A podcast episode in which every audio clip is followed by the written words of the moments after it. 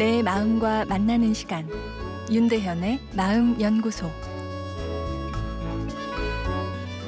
안녕하세요. 월요일 윤대현의 마음 연구소입니다. 어, 오늘은 머리카락을 자꾸 뽑는다는 예, 여학생 청취자분의 사연입니다. 저는 23살 어, 취업 준비생입니다. 제 고민은 머리카락을 자꾸 뽑거나 머리카락 중간 부분을 끊는다는 것입니다. 뒤통수 위쪽 부분의 머리카락을 자꾸 건드립니다. 제가 생각해 봤을 때 평소에는 안 그런데 가만히 앉아서 공부를 해야 한다던가 할 때 건드리게 됩니다. 하루를 마치고 제 의자 밑을 보면 머리카락이 수두룩합니다.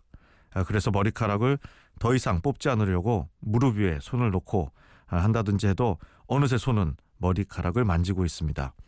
머리카락을 너무 뽑아서 그런지 어, 그 부분에 딱지가 생겼는데 아이고 이거 그것을 긁어서 피가 난 적도 있습니다. 수치 별로 없다는 이야기도 들으니 여학생인데 에, 속상합니다. 어, 이런 사연인데요. 에, 마음이 불편하거나 불안할 때 나도 모르게 나오는 습관들을 에, 하나 정도 다 갖고 있습니다. 불편한 감정을 특정한 행동으로 조정하려는 데에서 나오는 현상들이죠.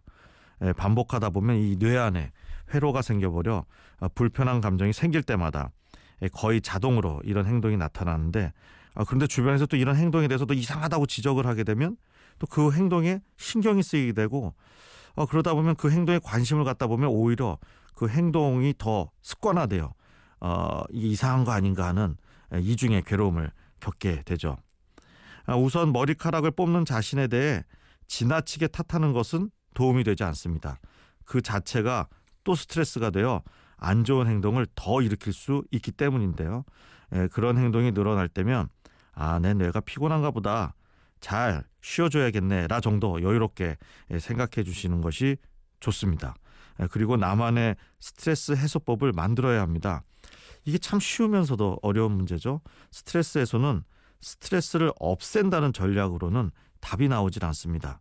사는 것, 존재한다는 것 자체에 삶의 스트레스가 섞여 들어가 있으니까요. 너무 조급하게 서두르지 마시고 내 뇌가 행복을 느낄 수 있는 삶의 요소들을 찾아보세요. 낙엽이 떨어진 늦가을 즐기기도 하나가 되겠죠. 소소한 것에도 어, 우리 뇌는 행복감을 느낄 수 있고 그런 행복감이 모이다 보면 불편한 행동도 조금씩 사라지게 됩니다.